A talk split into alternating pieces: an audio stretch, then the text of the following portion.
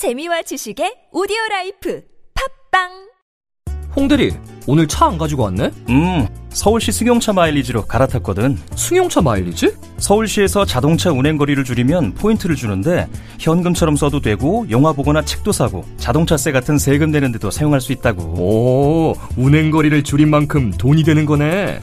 김대리도 얼른 가입해. 이천이십년 칠월 구일부터 서울시 승용차 요일제 혜택이 종료되고 승용차 마일리지 제도로 운영됩니다. 미세먼지와 온실가스도 줄이고 혜택도 받는 서울시 승용차 마일리지에 많은 참여 바랍니다. 자세한 사항은 일이공 다산 콜센터로 문의하세요. 이 캠페인은 서울특별시가 함께합니다.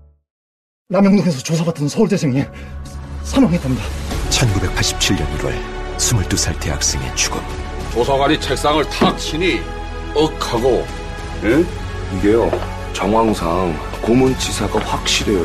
올겨울 모두가 뜨거웠던 천구백팔십칠년의 이야기가 시작된다. 김윤석, 하정우, 유혜진, 김태리, 박희순, 이희준. 영화 천구백팔십칠, 십이월 이십칠일 대개봉. 십오세 이상 관람가. 혈관에 콜레스테롤이 쌓이면 어, 안티콜레스테롤 케이. 불규칙한 식생활에 육류 위주의 식사를 한다면 비타민하우스 안티콜레스테롤 케이. 혈관에 문제가 있어서 건강관리가 필요하다면 안티콜레스테롤 케이. 안티콜레스테롤 K. 안티콜레스테롤 K를 찾으실 때는 약사와 상담하세요. 이 광고는 건강기능식품 광고입니다. 한순간도 놓치지 않는 초고화질 영상, 운전자를 생각한 세이프티 드라이빙 시스템. 블랙박스 엠피온은 단순히 찍고 저장하지 않는다. 블랙박스, 그 이상을 보다. New Experience Driving, 엠피온. 바디업 단백질 보충제, 특별히 제작된 제품이 아닌 작품. 건강기능식품으로 인정받은 단백질 보충제 바디업. 무너진 신체 밸런스를 잡기 위한 최고의 선택 바디업 레이지 플래티넘. 운동할 때에도 평상시에도 다이어트 시에도 당신의 몸을 확실히 바디업 시켜드립니다. 국가대표도 인정하는 대한민국 대표 보충제 바디업. 지금 사면 한 통 더. 기회를 놓치지 마세요.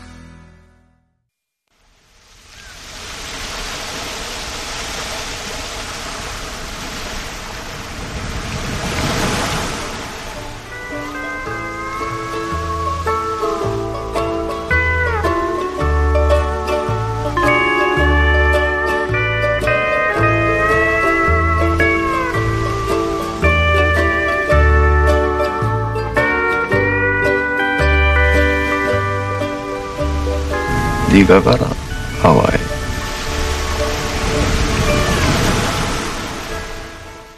김어준의 뉴스공장.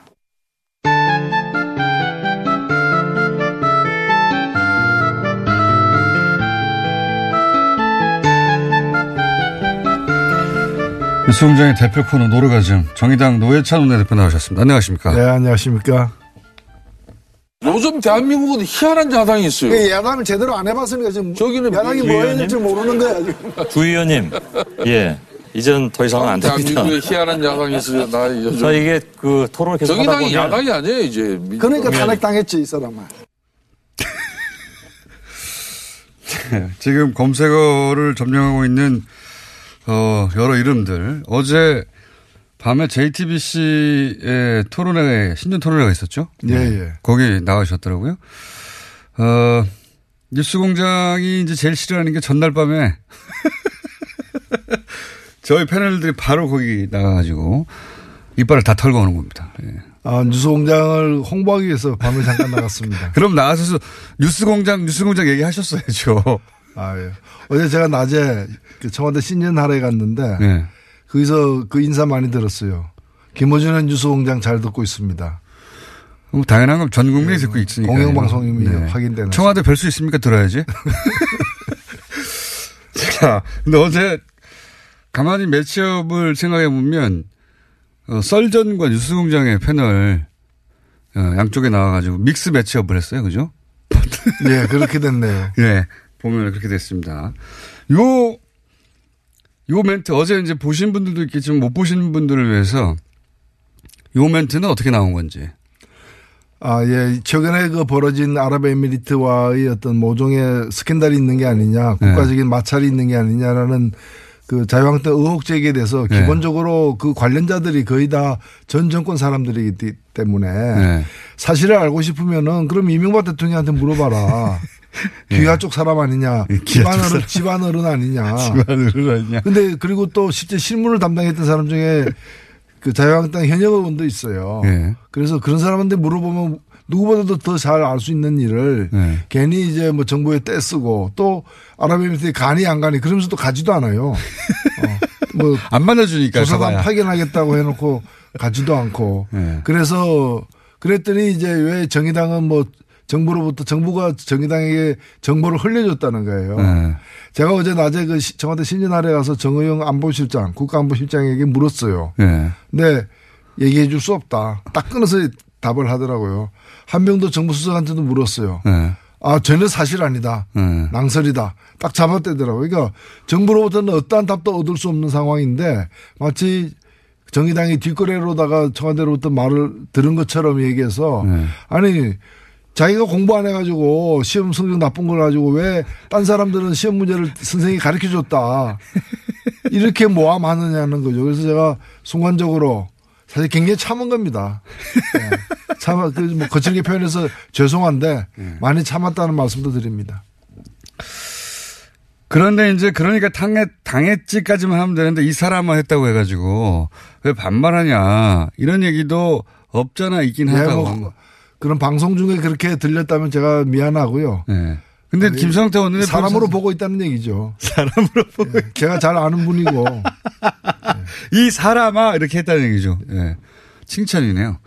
근데 김성태 원내대표가 원래 그 한국노총 출신이고. 예, 제가 그래서 잘 아시죠? 이십 년 전부터 가깝습니다. 예. 뭐 그래서 이제 뭐 사석에서 하듯이 얘기를 해서 미안하긴 한데요. 그때 예. 이십 년 전 김성태 원내대표는 어떤 분이셨습니까? 예, 굉장히 그 총기 있고. 예. 예, 그리고 어, 할 말 다 하는. 나름대로 그 다크호스였죠. 전형적인 그 운동권하고는 좀 결이 다르지만. 아, 운동권 출신 전혀 아니고요. 예. 그런 거와 무관하게 예. 그냥 이제 좀 뭐라 그럴까 정의파. 예. 아, 그 그런 데 속했기 때문에 저는 그래서 계속해서 어, 김성태 원내대표 만날 때마다 과거의 정의파였다. 과거에는 정의파였다. 아, 예. 원래 출발이 그걸 상기시켜드리고 있습니다. 하여튼 김성태 원내대표와 노회찬 원내대표는 원래 아주 잘 알던 예, 노동운동할 때 지금은 이제 뭐 서로 입장 완전히 달리하고 있지만 어, 그런 사이여서 또 이런 표현이 나왔던 것이기도 합니다. 예. 아, 하여튼 이 토론회가 굉장히 화제예요. 지금까지도 계속 검색에 오르는 걸 보면 어, 못 보신 분들은 다시 보기로 하, 봐도 좋을 만큼 재밌었던 토론회였던 걸로 제가 알고 있습니다.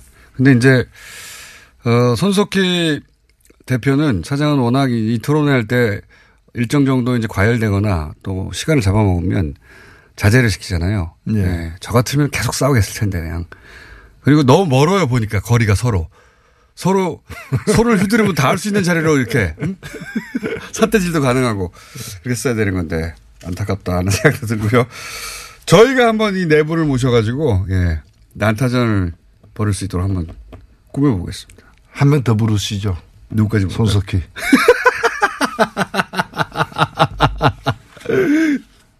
제 소원이 그 손석희 사장을 갖다가 토론석에 앉히고 토론자석에 앉히고 제가 사회를 보는 거예요. 그래서 발언하면은 빨리 끝내시죠. 이렇게 잘라버리는 거 있죠. 그래서 평생 소원인데 아직 못 해보고 있습니다.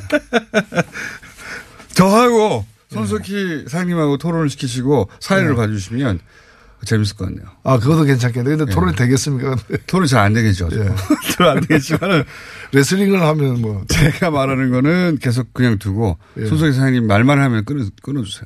아, 그래야죠. 제가 뭐. 뉴스공장 소속인데. 자, 어, 새해 첫 시간이니까, 어, 이런 거 한번 해보고 싶습니다. 지난 한 해를 이제 통 털어서 한번 되돌아보고, 어, 정의당에게는 한 해가 어떤 한 해였는지도 좀 되짚어보고, 그리고 이천십팔 년의 정의당의 목표나 혹은 이천십팔 년은 어떤 한 해가 되길 바라시는지 큰 이야기 좀 해본 다음에 어, 현안들 얘기 넘어가는 것으로. 작년에 탄핵 대선 이거 말고, 탄핵 대선이야 뭐 전 국민이 다 알고 있는 커다란 사건들이고요. 이거 말고 그때 그 사건이 굉장히 중요했다. 어, 개인적인 차원에서는 뭐 정당의 차원에서는 상관없습니다. 어느 날 뉴스를 보다가 아, 저 멘트를 듣고 뭐 시대가 드디어 바뀌는구나라고 느꼈다든지 개인적인 변곡점, 아, 요때가 중요했어. 이런 거 없으십니까, 사건? 되짚어보자면. 예, 저는 사실 작년에 뭐 촛불 끝에 조기 대선이 있었고 네. 또 많은 분들이 정권이 교체되리라고 예상은 했지만 교체된 정권이 어떤 성격의 정권이고 어디로 나아갈지에 대해서는 우려와 걱정도 없지는 않았거든요. 예, 예. 근데 저는 대선 오월 구일 날 끝나고 예. 뭐 열흘도 안 돼서 오월 십팔일 날 예. 그 오일팔 그 기념식 네네. 현장에서 그 대통령의 기념사를 듣고서 역대 대통령의 기념사와도 다른 음. 그야말로 물론 저는 소속된 정당은 달리하고 있지만 예. 좀 이 촛불의 정신이 반영된 우리가 오랫동안 기다려왔던 그런 좀 새 새 시대가 열리는 새 시대를 음. 여는 그런 여러 메시지들을 사실은 읽고 제가 공개적으로 칭찬을 했어요. 예, 예. 기념사 전문을 갖다가 페이스북에 올려가지고 이거는 다 읽어야 된다. 한번 읽어볼 것을 권한다라고 얘기를 했는데 그 후에 이제 유월 항쟁 기념식 유월 십일도 예. 거의 마찬가지였어요. 그래서 제가 이거 누가 썼냐라는 얘기까지도 했는데 예. 저는 그게 단순히 뭐 명문이다 잘 썼다를 넘어서서 우리가 가야 할 말을 정확하게 짚었다라고 저는 생각이 됩니다. 물론 그 후에 많은 일들이 있었고 네. 뭐 어느 다른 정부도 그렇지만 이 정부가 뭐 모든 걸 완벽하게 다 잘하고 있다고도 보기 힘들긴 합니다만은 우리가 어 단순히 저는 정권이 교체된 게 아니라 시대가 바뀌었다라고 음. 계속 생각을 하고 있습니다. 그래서 이 시대는 오 년 만에 끝나는 시대가 아니라는 거죠. 음. 정권은 오 년 만에 이제 일단은 끝나겠지만 시대는 계속 변화된 시대가 가야 되는 거고 과거로 돌아갈 수는 없는 거 아니겠습니까? 그런 점에서 우리가 앞으로 뭘 해야 되는가 또 음. 서로 어떤 관계를 맺고 가야 되는가에 대해서 좀 깊이 생각해 볼 때다. 그런 점에서 촛불 이전에 살던 방식, 예. 촛불 이전에 정치하던 방식으로 촛불 이후에도 해서는 안 된다. 그래서 이 촛불에 의해서 기원 전 기원 후가 비포 크라이스트 비씨가 아니고 비포 캔들, 비포 캔들. 애프터 캔들 이렇게 나눌 정도로 촛불 이전과 촛불 아, 이후가 예, 비씨가 비포 캔들이다. 그 정도로 오. 이제 기원 기원 전 기원 후가 촛불 사태 이전과 이후로 나눠진다.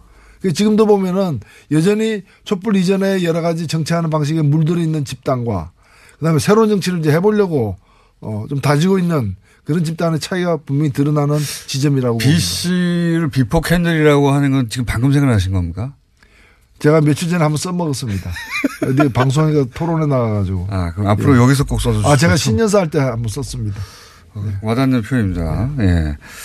근데 이제 그, 그 오일팔 기념사를 보면서 아, 시대가 정말 바뀌었구나 하는 걸 실감하셨다는 거죠. 네. 네. 거기, 그리고 바뀐 시대에 주요한 정신들이 거기 담겨 있으니까 요대로, 요대로 가면 되겠다. 그리고 뭐 여러 가지가 있었습니다. 제가 그래서 그 광주 시민들에게 직접 들은 얘기인데 오일팔 하면 광주 선도를 하잖아요. 예. 근데 광주 시민들이 입장권 없이 들어간 최초의 기념식이 지난해 기념식이었습니다. 음.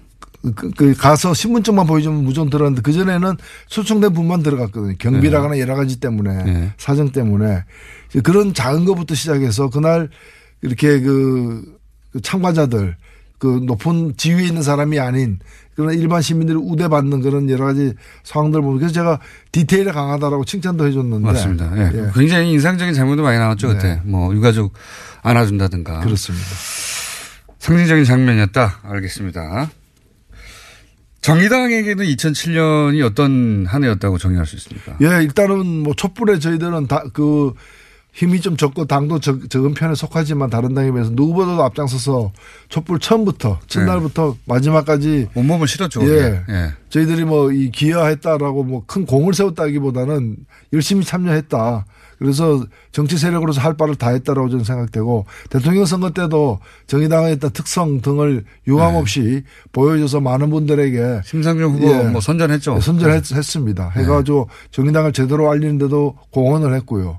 근데 이제 정의당이 어, 모든 대선을 통틀어서 진보정당이 자기 색깔을 가장 분명히 드러냈던 그리고 가장 많은 사람에게 진보 정당이 어떤 정당인지를 알린 대선 토론이었어요. 사실. 그렇습니다. 네.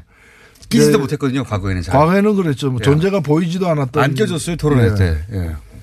뭐 그런 점에서 굉장히 뜻깊은 의미 있는 선거였다고 생각되고 대선 이후에 물론 다른 당들에 비해서 보면은 뭐 그렇게 등락폭이 크지는 않습니다만은 이걸 좀 더 굳히고 더 발전시키는 데 있어서 여러 가지 아쉬움이 많다 여전히 사실은 뭐 제가 다른 당을 갖다가 이제 비교하기는 뭐 합니다만은 낙선한 당들 예. 그러니까 민주당 이외에는 다 낙선하지 않았습니까? 예. 낙선한 당들은 대선 때 얻은 득표율과 지금 지지율 비교하면 딱 절반으로 다 내려앉았어요. 예. 근데 정의당만큼은 절반까지는 아닌 약간만 예. 이렇게 약간만. 빠진 상황인데 그러나 이런 걸 비교해 가지고 정의당은 덜 빠졌다 해 가지고 그냥 자위하고 있을 때는 아니라고 저는 생각되고 오히려 정의당이 왜 더 못 나갔는가 예. 그런 점에서 대선 이후 국면에서 자기 상품 아, 저래서 정의당이 있구나 저걸 관철시키기 위해서도 정의당을 좀 밀어줘야 되겠다. 이런 자기 상품을 갖다가 좀 확실하게 못 내놓고 있는 이천십팔 년에 그걸 반드시 내놔야 된다 생각하고 정의당에는 노회찬, 심상정, 심상정, 노회찬 두 분의 존재감이 워낙 커서 그게 장점이기도 하지만 그게 한계이기도 하다 이런 얘기도 많이 하지 않습니까? 많이 하죠. 예. 그거는 정의당이 그 정의당의 당원들이 네. 다른 어느 당의 당원보다도 열심히 사실 뛰고 있고요. 그게 뭐 개개인이 이렇게 드러나지 않아서 그렇지. 이번에 그 정당 후원금 모은 거 보십시오. 그게 다 당원들이 발로 뛰어서 만들어낸 거거든요. 네. 정당 후원금 일 위라고 제가 들었는데. 네. 그래서 뭐 돈을 갖다가 제일 많이 모은 만큼 국민의 마음도 많이 모아가는데 좀 앞장서겠다 이런 뜻입니다. 알겠습니다. 혹시 정의당만의 이천십팔 년 지방선거 목표 어, 비밀인데 살짝 공개할 수 있는 거 있습니까 혹시? 비밀이 아니거나 아예? 예, 저는 뭐 정의당이 아직은 뭐 저희가 후보 같은 게 확정되지 않는 상황입니다만은 그래도 지금은 정의당의 지지율이라거나 국민적인 어떤 지지도라거나 여러 가지 볼 때 열일곱 개 광역시, 광역단체장 중에서 광역시도 단체장 예. 중에서 그래도 최소한 한 석 예. 이상은 좀 확보해야 되는 거 아니냐. 그래야 이른바 새 시대가 제대로 이렇게. 어딜 노리십니까? 서울시장이요? 뭐 호시탐탐 노리고 있습니다. 대표님 혹시 직접 나가시는 거 아닙니까? 예. 아직까지는 계획이 없으세요? 예, 아니면? 그렇습니다. 예. 하지만 어떻게 될지는 모르는 거죠? 아, 그건 뭐 저희 당에서 아직 그런 인선 라인업을 아직 안 했기 때문에 예. 예, 모든 것은 열려 있습니다만은 저야 뭐 경상남도에 있으니까 서울시장 얘기하지 마세요. 경상도 남도 그러면 지사나. 거기 훌륭한 분들 많습니다. 훌륭한 분들 많지만 만약에 만약에 본인한테 열여덟 개 어, 시도지사 광역단체장 중에 한 군데를 골라서 출마를 하면 어디를 어디가 탐나요? 일단 저는 뭐 이왕 그렇다면은 두 군데 달라고 얘기할 것이고요. 정의당에게. 예. 본인이 한 군데만 찍어서 마음대로 할 수 있다면. 예. 서울시장이요? 저도 그 수사도 많이 받아봤고 예. 신문도 많이 받아봤습니다. 웬만해서 잘 안 넘어갑니다. 전망은 어떻게 보십니까? 전망. 이제 어, 홍준표 대표는 여섯 개 정도. 예. 부산, 대구, 울산, 경북, 인천, 경남. 어, 지금 현재 이제 자유한국당이 지자체장을 하고 있는 곳이죠. 예. 이곳은 지켜내겠다. 어, 그런데 지금 현재 여론조사상으로는 그렇게 녹록지 않은 상황인데 자유한국당 입장에게 어떻게 전망하십니까? 자유한국당이 탄핵까지 불러일으킨 사태에 대해서 제대로 어, 사과하지 않고 그다음에 개헌이라거나 여러 가지 주요 사안에 대해서 이렇게 선거법 개정이라거나 완고한 태도를 견제하고 있는 건 뭔가 하면은 옛날이야 다시 한번이거든요. 네. 좀 지금은 힘들지만은 세상이 좀 변하게 돼 있으니까 언젠가는 과거의 영화 부귀로 돌아갈 수 있다. 그 시절로 돌아갈 수 있다. 그런 제가 볼 때는 착각을 하고 있어요. 네. 저는 시계추는 왔던 자리로 다시 반복해서 돌아가지만은 이번 이 정치의 시계추는 과거로 돌아갈 수 없다. 과거를 만들어냈던 그 자유, 자유한국당이 제 여당 아니면 제일 야당으로서 떵떵거리던 그 시절 양강 중에 한, 한쪽 축으로서 북뜨거는 네. 그 시절은 이미 강물이 흘러서 저 바다로 떠내려간 거고 다시 그 물은 오지 않는다는 거. 그래서 자유한국당에게 어, 이번 지방선거는 다시 원기를 회복하는 원상을 갖다 복구해 나가는 그런 선거가 될 수가 없고 오히려 괴멸해가는 점점 점점 이렇게 힘이 빠져가는 걸 확인해 주는 선거가 될 것이라는 점에서 그 여섯 개를 얻어내는 거는 불가능하다. 불가능하다 보십니까? 예, 불가능하다. 그건 다른 나라 가서 그 선거를 치르면 몰라도 한국에서는 불가능하다. 예. 그러면 지금 그 보수 성향을 띠는 정당 중에 남은 것은 바른정당과 사실상 바른정당밖에 없는데 국민의당이 이제 바른정당과 합당을 한다고 하니까요. 네. 그리고 합당은 그 소위 이제 반대파들이 떨어져 나갈 지언정 합당은 되면 되겠죠? 그렇게 전망하시죠? 예, 무슨 소란, 잡음, 예. 소음 이런 게 이제 이어지겠지만은 결국에는 뭐 우격다짐으로도 될 겁니다. 그리고 이런 과정에 대해서 선관위나 또는 법원이 이게 하나하나 이게 논리적으로 과학적으로 안 따지거든요. 예. 정당은 정당에서 해결하라. 그러니까요. 예, 보통 사법부는 이런데 안 끼려고 하죠. 그렇죠. 예. 그래서 아마 이제 그 주류 세력들이 이제 추동하는 방향으로 되긴 될 가능성이 높다 이래 보입니다. 그러면 그렇게 해서 탄생하게 될 정당 이름은 이제 아마도 이제 그 국민의당으로 이름이 합쳐지거나 바른정당 이름이 합쳐지지 않고 뭐 전혀 다른 제삼 당 그렇죠. 새로운 이름으로 되죠. 새로운 이름으로 창당하겠죠 아마도. 예. 그러면서 합칠 텐데 그 새롭게 창당되는 당의 지방선거에서 파괴력은 어떻게 전망하십니까?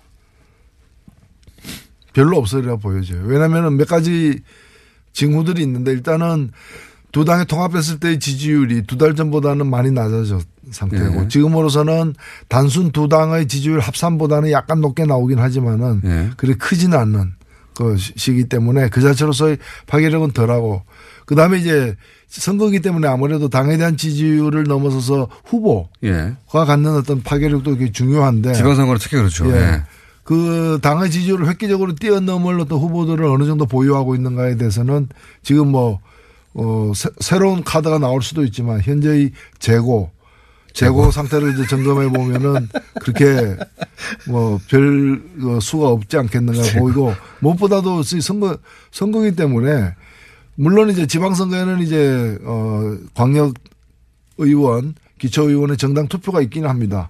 그러나 주로 이제 광역단체장이나 기초단체장의 당선자 수를 가지고 또 비교도 하기 때문에 일 등이 아니고서 괜찮은 이 등. 예. 예를 들면은 성적 나쁜 이 등이, 성적 안 좋은 삼 등이었는데 통합해가지고 성적 좋은 이 등이 됐다. 이건 일 등은 아니잖아요. 선거에서는 의미가 없죠. 우리나라에서. 의미가 없죠. 그렇기 때문에 지방선거의 어떤 결과에 매달리는 것은 어, 별로 소득이 없을 것이다 이렇게 보여집니다. 그러면 이 두 당이 합당됐을 때 최대 수혜자는 누가 되겠습니까? 유승민 대표가 될까요? 안철수 대표가 될까요? 예, 뭐 두 분 다 수혜자로도 볼 수 있는데 그 중에서 더 큰 뭐 수혜자는 유승민 대표다라고 언론에서도 많이 지목을 하는 것 같아요. 하는 것 같은데 아무래도 이제 그 통합된 당이 어느 쪽으로 갈 거냐. 예. 국민의당을 갖다가 외연 확장하는 그런 의미가 더 클 것이냐 아니면은 바른당이 가고자 했던 길에 예. 그 열한 명이 외롭게 가던 길에 많은 원군들이 합류되는 어 그래서 보수의 또 외연 확장의 길로 예. 갈 것이냐 저는 후자가 더 가능성이 크지 않느냐는 점에서 애초에 그 길을 갔던 사람이 예. 유승민 대표인 거고 안철수 대표는 이제 원래 새정치였지 않습니까? 예. 물론 이제 그 이제 국민마다 같은 새로운 새정치 여기 계속 바뀌면서 이제 원래 출발했던 지점으로부터 많이 지금 떨어져 있는 거죠. 어, 그래서 뭐 그런 점에서 볼 때 원래 가고자 했던 길을 일관성 있게 가는 사람이 더 많은 득을 보고는 통합이 아닌가 이렇게 보입니다. 그 저도 이제 그 지점이 참 이해가 안 가는데 그 안철수 대표는 본인이 상처를 입고 그 결과물은 왜 유승민 대표에게 안겨주는 선택을 했을까. 잘 납득하기 힘듭니다. 예. 뭐 물론 이제 이 문제를 그 다음 대선을 예. 겨냥한 포석으로 봐야 되는 것이고 당연히 그렇게 보고 예, 그런 보이는데. 점에서 뭐 경쟁력에서 자신이 있다는 거 자신감의 표현이라고도 봐요 저는 사실 자유한국당의 후보가 없고 네. 또 앞으로 만들어질 가능성이 적고 그리고 이미 있는 후보 기왕에 기어로웠던 후보 그, 지, 그 범위 내에서는 네. 뭐 자신의 어떤 경쟁력이 앞선다라고 능히 판단하고 있지 않나 이렇게 그러니까요. 보수 뭐 자유한국당에서 떨어져 나오는 분들하고 합쳐서 이제 보, 새로운 보수다, 개혁 보수다 이렇게 표방하는 정당이 되고 그 중에서는 본인이 가장 경쟁력이 앞선다고 생각할 수는 있을지 모르겠지만 이 과정에서 입게 되는 상처 본인이 그것도 계산에 넣어보면 상처 상당히 많이 입고 있거든요. 예. 그런데 뭐 정치라는 것은 본인이 결단하고 선택한 것이고 그 결과를 본인이 수용해야죠. 저는 그런 뭐 정치인들 유력 정치인들이 받는 상처보다도 국민이 받는 상처. 어. 예. 이런 걸 더 우리가 생각해 볼 필요가 있지 않느냐. 이 과정에서 호남의 국민의당을 지지했던 호남 유권자들이 받는 상처도 상당하겠죠. 예. 그러겠죠. 뭐 하도 당이 이렇게 만들어졌다가 흩어지고 쪼개지고 하니까. 만약에 이 반대파들이 떨어져 나온다면 반대파의 규모가 클까요? 아니 남는, 남는 사람들의 규모가 클까요?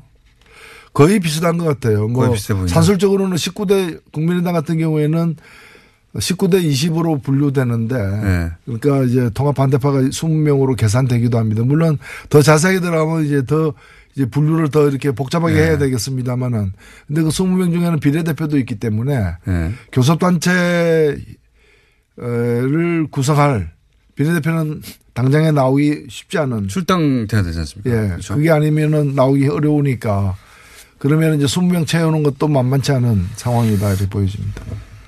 김정은 노동당 위원장 신년사는 어떻게 평가하십니까? 예, 저는, 어, 이, 그 한 번의 어떤 그 화해 제수처, 네. 대화 제수처로 그게 뭐 감격해가지고 마치 이제 대화의 시대가 열리라 이렇게 우리가 속단할 수는 없어요. 당연히 그렇죠. 예, 네. 설 전에 다시 미사일 발사할 수도 있고요. 네. 그래 놓고 우리가 뭐 평창 올림픽 기간에만 안 쏜다 그랬지 뭐 이렇게 나올 수도 있는 것이고요. 네. 예, 그렇기 때문에 속단할 수는 없지만 그러나 이것이 몇 년 만에 그 온 그 대화 제수처입니까? 그렇기 네. 때문에 이걸 저쪽의 의도가 어떻든 간에 우리는 우리의 우리의 의도와 목표를 가지고서 이 기회를 잘 활용해야 된다. 네. 그리고 적극적으로 활용해야 된다. 찬스가 오긴 왔죠. 아, 그건 왔죠. 네. 오히려 사실 작년에 그렇게 많은 사람들이 손가락질했거든요. 저렇게 미사일 핵 실험 펑펑 해대는데 무슨 베를린 선언이고 무슨 운전 운전자론이고 무슨 또 그 대화 제안이고 무슨 또 평창 올림픽이냐 네. 가능성이 적어 보였지만은 사실은 북도 그런 미사일만 쏠 수는 없잖아요. 네. 어 그리고 자기들도 미사일의 어떤 그런 핵 증강의 어떤 대가로 뭔가를 또 챙기려고도 하, 할 수밖에 없는 것이 그리고 올 수밖에 없는 일이 좀 더 빠르게 그리고 좀 더 담대하게 네. 제시되었다 이렇게 좀 극적으로 왔죠. 예. 예. 일월 일일부터 이렇게 직접. 김정은 발로 이런 제안이 공식적으로 올지는 사실 공개적인 거니까 모두가. 그리고 저쪽의 네. 국가 수반이 직접 이렇게 그러니까요. 올림픽 문제까지 거론하면서 얘기한 것은. 하겠다는 그 거죠. 처음이죠. 예. 네. 게다가 양복 입고 넥타이 메고 서방 언론에게는 그게 굉장히 인상적이었던 것 같아요. 그러니까요. 직접 네. 얘기하고 실무자들이 뭐 예를 들어서 과거 같은 경우에는 실무 접촉을 해서 이야기를 좀 맞춘 다음에 마지막에 이제 이 양쪽 정상이 뭐 멘트를 낸다든가 하는데 이번에는 제안을 직접 해버린 거 아닙니까? 공개적으로. 그렇죠. 예, 굉장히 과감한 방식입니다, 사실. 자, 어, 주요한 사람들만 훅 짚었는데 다 지나갔어요. 어, 올 한 해 뉴스공장 청취자들에게 어, 노회찬 원내대표의 다짐 이런 거 한번 촌스럽 좀 해볼까요? 예. 예. 뉴스 공장이 촛불 공장이 되는 그날까지. 촛불 공장. 예. 이 한 몸 던지겠습니다.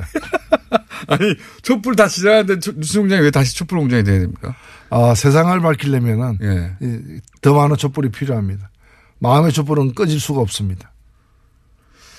납득이 되진 않습니다만은. 받아들이도록 하겠습니다. 자, 오늘 여기까지 하겠습니다. 정의당 노회찬 원내대표였습니다. 감사, 감사합니다. 네, 고맙습니다. 안녕하세요. 가정컴퍼니 군불침대 개발자입니다. 여러분은 성원으로 이천십칠 하이서울 우수상품에 군불침대가 선정되었음을 감사드립니다.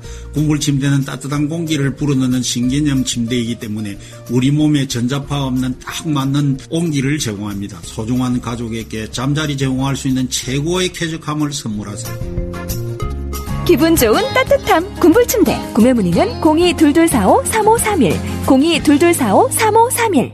태초에 하나님이 술친구는 술친구는 창조하셨습니다. 어쩐지 하나님이 술만 내리실 리가 없습니다. 자, 오늘 달릴 건데 군뱅이 챙겼지? 맞다, 군뱅이. 아, 야, 내가 한 포 준다. 이거 귀한 거니까 갚아. 술친구 먹으면 술자리에서 완전 날아다니잖아. 음주 생활의 퀄리티가 달라진다니까. 술친구만 있으면 걱정 없어. 술친구 공식 쇼핑몰 회원만을 위한 추가 증정 이벤트를 확인하세요. 네이버에 술친구를 검색하세요.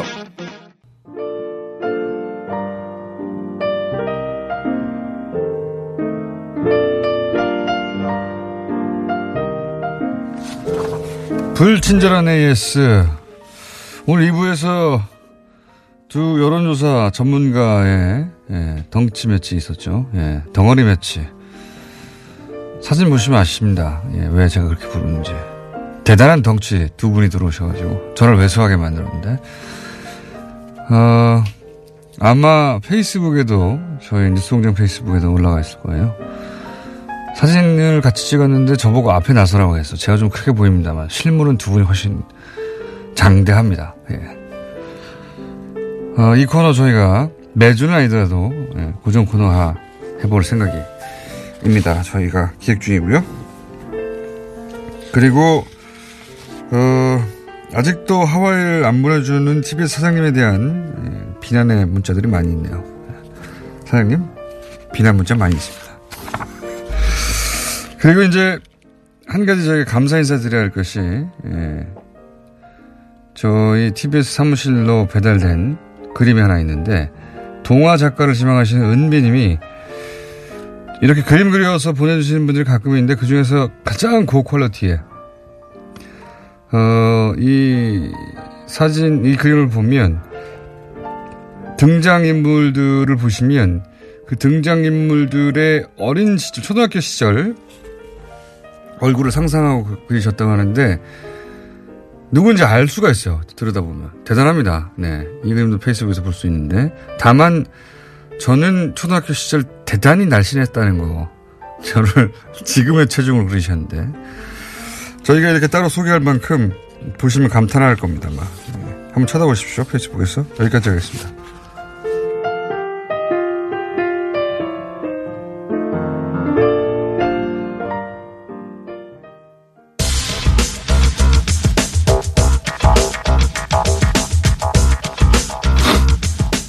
자, 어, 과학계에 아무도 아니죠. 원종우 씨 나오셨습니다. 네, 제가 사실 과학계 유재석으로 불리고 있거든요. 네, 주변 일부에서. 과학계, 사실은 과학을 한 분도 아니고 과학에 대해서 전공한 분이 아닌데도 불구하고 과학계에서 무슨 행사만 하면 요즘 이 원종우 씨가 불러나가지고. 그래서 과학계 유재석이라고. 과학계 유재석이라고. 네, 계속 밀고 있는데 아무도 안 불러줍니다, 사실. 그, 이게 참 인생이라는 게 어떻게 풀지 모른다는 게, 예. 몇 번 얘기했지만 원종우 씨가 정말 과학에 대한 얘기를 하면서 먹고 살게 될 줄은 정말 몰랐어요.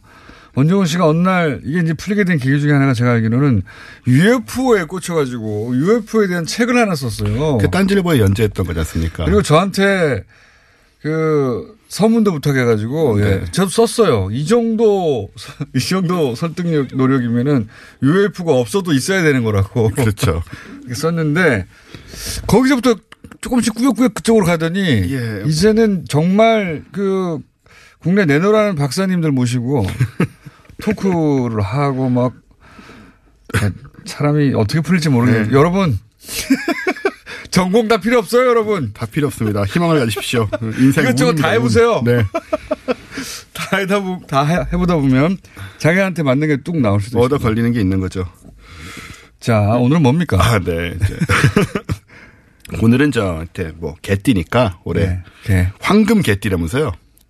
왜 황금이 붙는 거죠? 이게 그 무술년인데 무자에 그 금이란 뜻이 있대요. 어허. 저도 찾아봤는데. 어허. 그래서 황금 개띠라고 하는데, 그래서 개 이야기를 좀 드릴까 합니다. 개 이야기. 네. 예. 해보세요. 개는 사실 사람이잖아요. 그죠? 어떤 의미에서 사람이에요? 예. 사람이랑 굉장히 뭐랄까, 굉장히 가깝죠. 유대가 많고, 네. 감정적인 유대가 많고, 그래서 가족같이 되는 그런 동물이고, 그래서 이제 개가 어떻게 이렇게 되었나. 개가, 개를 길러보신 분들은 이제 알게 됩니다. 알게 되죠. 예. 개 키우시나요? 사, 지금 저는 개를 키우는데, 한 마리. 저, 저 예전에는 어릴 때 키웠던 기억 말고는 이제 성인이 된 이후로는 처음 다시 키웠는데, 네. 어, 이 개 엄마 아빠라고 부르잖아요. 네. 처음에는 저는 이해가 안 갔어요. 개 주인이지. 견주. 예. 네, 개 주인이지. 엄마 아빠라고 아기라고 부르고 걔를. 네. 한 한 몇 년 키워보면 그게 다 이해가 갑니다. 그렇죠. 예. 네, 네. 그래서 사실 뭐 개가 뭐 성학 문제, 미적분 이런 것만 못 풀지 뭐 느끼거나 생각하는 게 사람하고 별다를 게 없다. 예. 네. 근데 미적분은 전화 공정제임도 못 푸니까. 풀었던 적도 있습니다. 아, 그래요? 지금 새까맣게 기억이 안 나지만. 네. 예. 어쨌든 개는 사람이다. 예.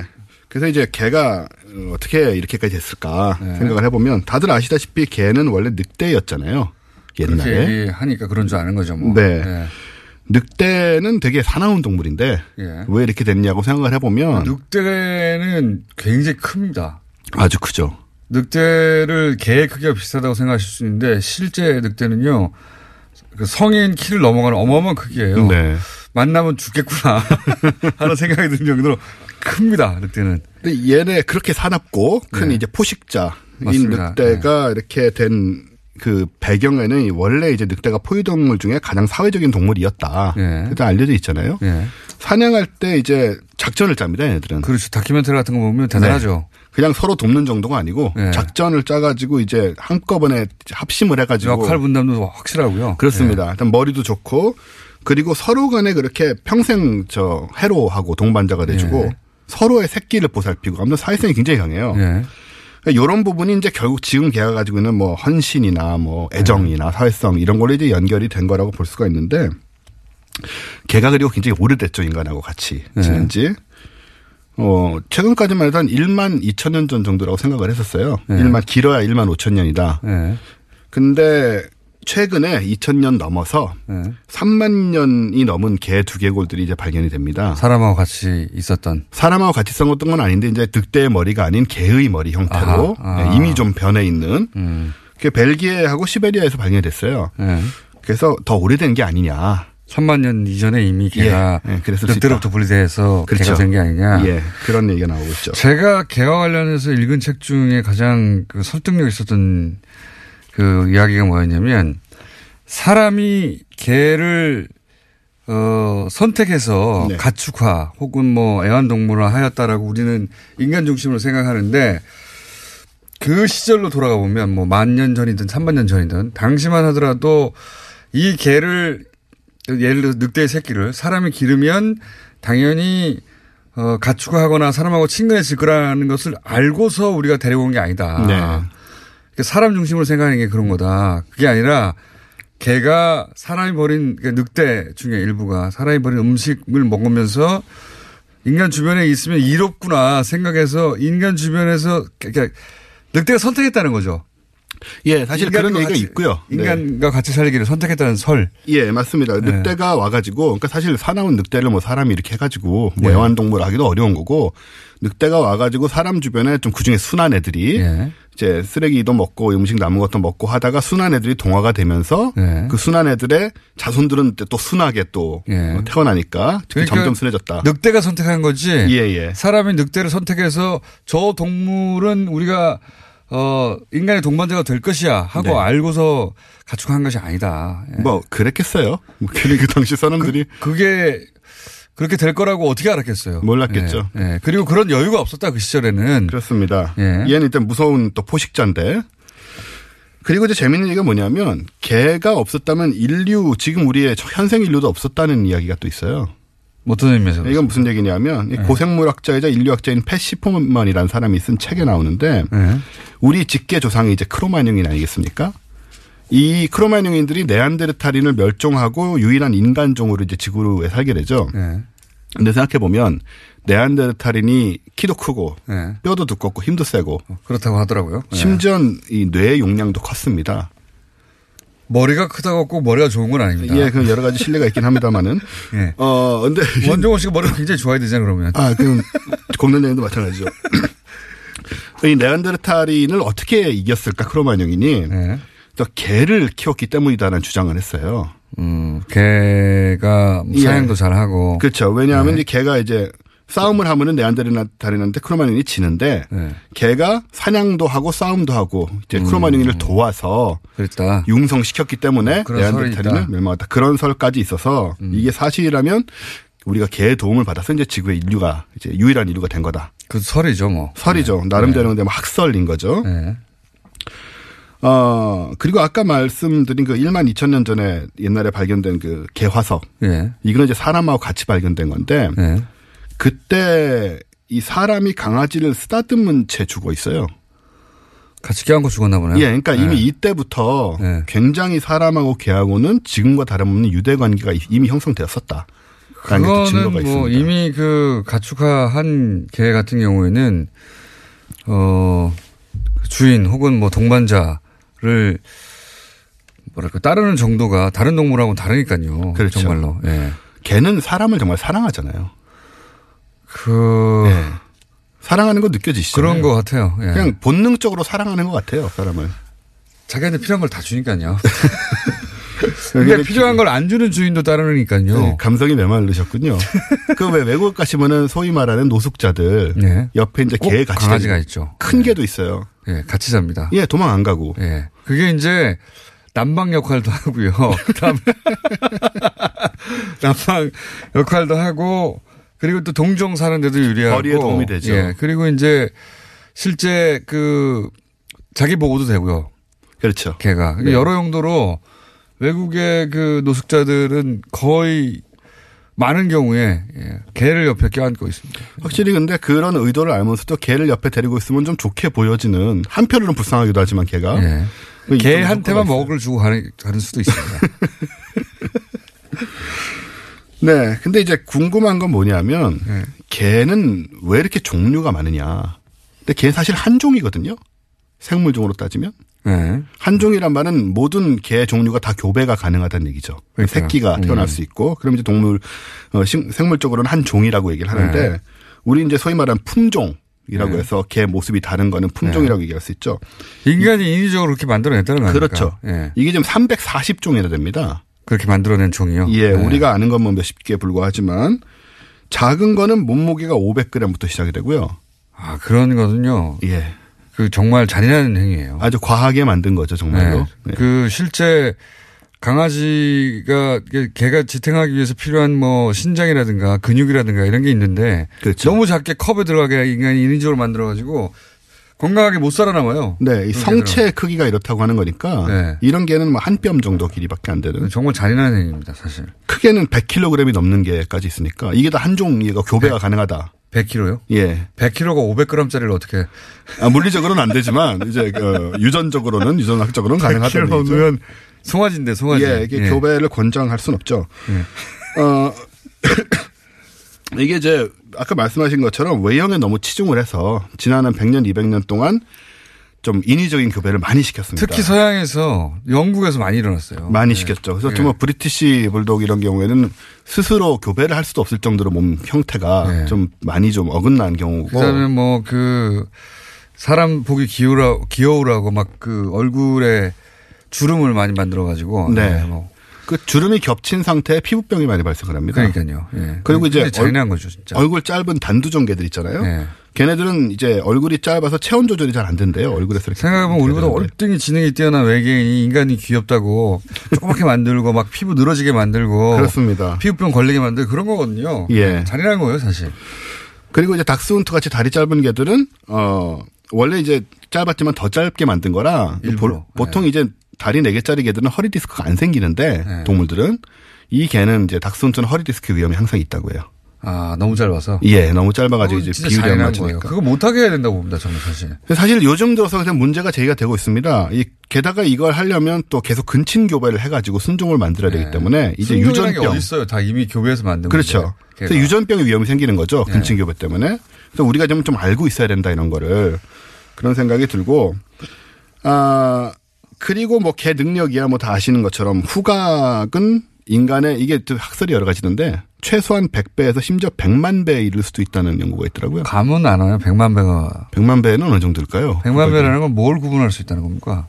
근데 마약 뭐 견들게 그렇죠. 쌓이는 건 아는데. 예, 마약 탐지하는 거야 흔히 알려졌는데 암의 냄새를 맡아서 암을 탐지하는 개들이 있어요. 이 정도 되면 백만 배가 아닐까.